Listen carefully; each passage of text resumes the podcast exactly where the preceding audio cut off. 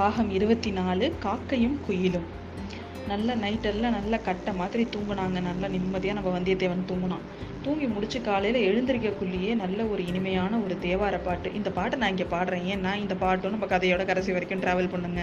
பொன்னார் மேனியனே புளித்தோலை அரைக்கசைத்து மின்னார் செஞ்சடை மேல் மிளிர்கொன்றை அணிந்தவனே அப்படிங்கிற இந்த தேவார பாடல்.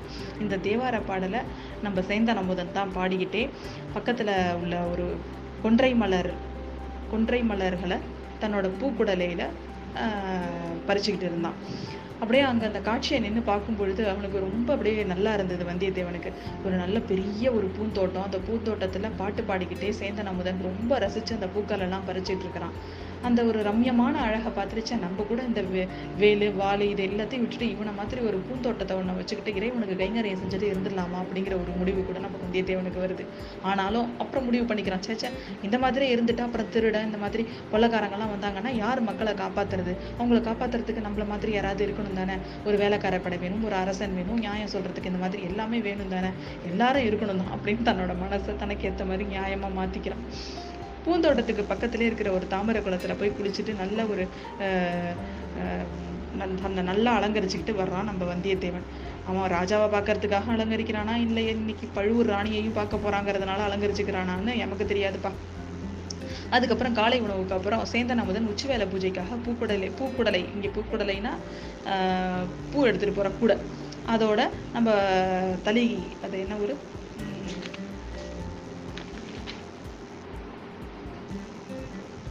அந்த கோவிலுக்கு வந்து கிளம்புறான் சேர்ந்த நம்புதன். அவன் கூடவே நம்ம வந்தியத்தேவனும் கிளம்புறான். கோட்டையை நோக்கி இவன் கோட்டைக்கு குதிரையோட போக வேண்டாம் அப்படின்னு முன்னாடி முதல் நாளே முடிவு பண்ணிட்டாங்க. ஏன்னா குதிரைக்கு வந்து கொஞ்சம் ரெஸ்ட் வேணும், அதனால இங்கேயே குதிரை கொஞ்சம் ரெஸ்ட்டாக இருக்கட்டும் அப்படின்னு சொல்லி முடிவு பண்ணிட்டு நம்ம சேர்ந்த நம்பரோட நடந்தே போயிட்டு இருக்கான். நடந்து போகும்போதே கொஞ்சம் சேர்ந்த நம்புதன் கிட்டே இவன் பேசிக்கிட்டே போகிறான். அப்போ கேட்குறான், உன்னோட அம்மா உனக்கு வந்து உங்கள் அம்மாவை தவிர வேற யாராவது சொந்தங்கள் யாராவது இருக்காங்களா சேர்ந்தா அப்படின்னு கேட்குறான். எங்கள் அம்மாவுக்கு கூட ஒரு அக்காவும் ஒரு அண்ணனும் இருக்காங்க. அக்கா வந்து காலமாயிட்டாங்க. அவங்க அண்ணன் வந்துட்டு கோடியக்கரையில் குழகர் கோயிலுக்கு புஷ்ப கைங்கரியை எங்கள் குடும்பம் மாதிரி அங்கே செஞ்சிட்ருக்கிறாரு. அவருக்கு வந்து ஒரு பையனும் ஒரு பொண்ணும் உண்டு. அவங்க பொண்ணு அப்படின்னு சொல்லிட்டு நிறுத்துறான். ஏன் அவங்க பொண்ணுக்கு என்ன அப்படின்னு கேட்குறான். ஒன்றும் இல்லை, எங்கள் குடும்பத்திலேயே ஒரு விசித்திரம், சிலர் ஊமையாக பிறப்பாங்க, இன்னொருத்தர் பார்த்தீங்கன்னா இனிய குரலோட பிறந்திருப்பாங்க அப்படின்னு சொன்னோடனே, அப்போ உன் மாமா பொண்ணு ஒன்றும் ஊமை இல்லையே அப்படின்னு கேட்குறான் நம்ம வந்தியத்தேவன். ஐயோ இல்லைங்க, அவள் ரொம்ப நல்லா பாடுவா, அதை சொல்கிறதுக்கு தான் நான் சொன்னேன் அப்படின்னு சொல்கிறான். ஓ உன்னை விட நல்லா பாடுவாளா என்ன அப்படின்னு கேட்குறான். நீங்கள் நல்லா கேட்குறீங்க, குயில் வந்து காக்காவை விட நல்லா பாடுமான்னு கேட்குற மாதிரி இருக்குது. இது பூங்குழலி பாடுனா சமுத்திர ராஜா கூட ஓசை செய்கிறத நின்றுக்கிட்டு கேட்குவான். அப்படி ஒரு அவளுக்கு ஒரு ஆழ்ந்த குரலுங்க அவளுக்கு அப்படின்னு சொல்கிறான். அவளை பற்றி சொல்லும் போதே அவனும் மெய் மறந்து தான் சொல்கிறான். உன் மாமா பொண்ணு பேர் பூங்குழலியா, அழகான பேர் அப்படின்னு சொல்கிறான் அவன். அவளும் அழகியாக தான் இருக்கணும், இல்லைனா நீ இந்த மாதிரி பரவசமாக பேசுவியா அப்படின்னு கேட்குறான்.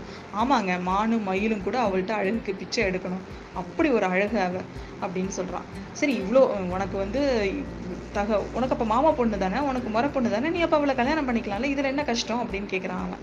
அவள் எனக்கு தகுந்தவள்னு நான் ஒரு நாளும் சொல்ல மாட்டேன், அவளுக்கு நான் எந்த விதத்துலேயுமே தகுதி இல்லாதவன் அப்படின்னு சொல்லிட்டு சொல்கிறான். பழைய நாள் மாதிரி பூங்குழலிக்கு மட்டும் சுயம்பரம் வச்சாங்கன்னு வச்சுக்கோங்களேன், ஒருவேளை தேவர்கள்லாம் அந்த சுயம்பரத்துக்கு வந்தால் கூட வருவாங்க, அவள் அப்படி ஒரு அழகிங்க அப்படின்னு சொல்கிறான் அவன். இது நீ உன்னை பற்றி நீயே இதுவாக நினச்சிட்டு இருக்கிற. இப்போ பாரு, நம்ம பழுவேட்டரையர் கூட தான் ஒரு ராணியை கல்யாணம் பண்ணியிருக்காரு, அவளோட சம்மதத்தோடய கல்யாணம் பண்ணியிருப்பாரு, உனக்கு பிடிச்சிருந்துச்சுன்னா அந்த பொண்ணை நீ கல்யாணம் பண்ணிக்க வேண்டியதானே அப்படின்னு சொல்கிறான் வந்தியத்தேவன்.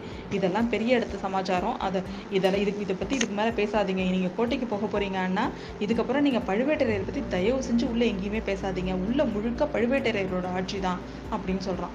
என்ன நீ அநியாயத்துக்கு என்னை பயமுறுத்துற, சக்கரவர்த்தியை விட அவங்களுக்கு தான் அதிகாரமா என்ன?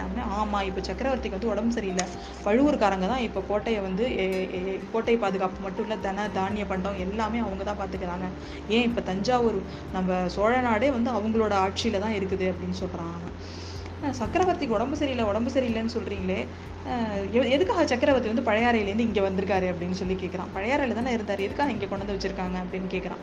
இல்லை நான் கேள்விப்பட்டதான் சொல்கிறேன், எனக்கு இதுதான் தெரியும். 3 வருஷத்துக்கு முன்னாடி ஒரு பெரிய போர் நடந்தது பாண்டியர்களுக்கும் நம்ம சோழ நாட்டுக்கும். அப்போ அந்த போரில் வீரபாண்டியன் செத்து போயிட்டாரு. அந்த சமயம் சோழர் படை வந்து கொஞ்சம் சில கொடூரங்களை தான் செஞ்சாங்க அந்த போரில். ஒரு போர்னால் அப்படி தானே, தோத்தவங்களை வந்து சில இதை மாதிரி செய்யறது வழக்கம் தானே. அந்த மாதிரி நம்ம சோழ வீரர்களும் வந்து பாண்டிய நாட்டில் சில கொடூரங்களை செஞ்சுருக்காங்க, அதுக்கு பழிவாங்க வாங்கிறதுக்காக மதுரை சாம்ராஜ்யத்திலேருந்து நிறைய பேர் இங்கே வந்து சதி ஆலோசனையும் பழிக்கு பழி வாங்கிறதுக்குன்னு சபதம் எடுத்துகிட்டு வந்திருக்கிறதா சில செய்தி இருக்குது. அதனால் பழையாறையில் மன்னருக்கு வந்து ஏதாவது ஆபத்து வந்துடுமோ அப்படின்னு சொல்லிட்டு தான் பழுவேட்டரையர்கள் தஞ்சைக்கு அழைச்சிட்டு வந்துட்டாங்க. அங்கே கோட்டை பாதுகாப்பு அவ்வளோவா கிடையாது, ஆனால் தஞ்சாவூரில் கோட்டை பாதுகாப்பு பலம் அதிகம். அதனால் அதோடு இல்லாமல் சக்கரவர்த்தியோட உடல் நலம் வந்து தஞ்சாவூரில் இருந்தால் இன்னும் நல்லா இருக்குன்னு வைத்தியர்கள் சொன்னதுனால இங்கே கூட்டிகிட்டு வந்து வச்சுருக்காங்க அப்படின்னு சொல்கிறாங்க. சக்கரவர்த்திக்கு உடம்பு முடியலன்றீங்க, அவன் உடம்புக்கு என்னதான்ப்பா, அவருக்கு என்ன உடம்புக்குன்னு தான் எனக்கு யாருக்கும் தெரிய மாட்டேங்குது அப்படின்னு சொல்கிறான் நம்ம வந்தியத்தேவன்.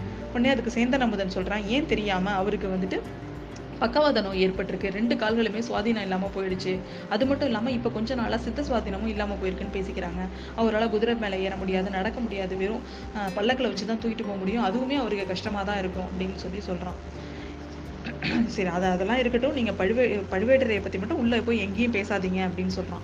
நம்ம வந்தியத்தேவனுக்கு ரொம்ப கோபமாக வருது. தானே எங்கே பார்த்தாலும் பழுவேட்டரையர் அவங்கள பற்றியே பேச்சு, என்ன பெரிய எப்படி இருந்தால் தான் என்ன, இவங்க வந்து இவ்வளோ ஆட்டி படைக்கக்கூடாது, இவ்வளோ அதிகாரமாக இருக்கக்கூடாது, இந்த எல்லா அதிகாரத்தையும் ஒட்டு மொத்தமாக அவங்கள்ட்ட ஏன் இந்த அரசர் கொடுத்தாரு, அதனால தானே இவங்களுக்கு சதி செய்யறதுக்கு இவ்வளோ வசதியாக போயிட்டு அப்படின்னு அவனுக்கு ரொம்ப கோபமாக வருது.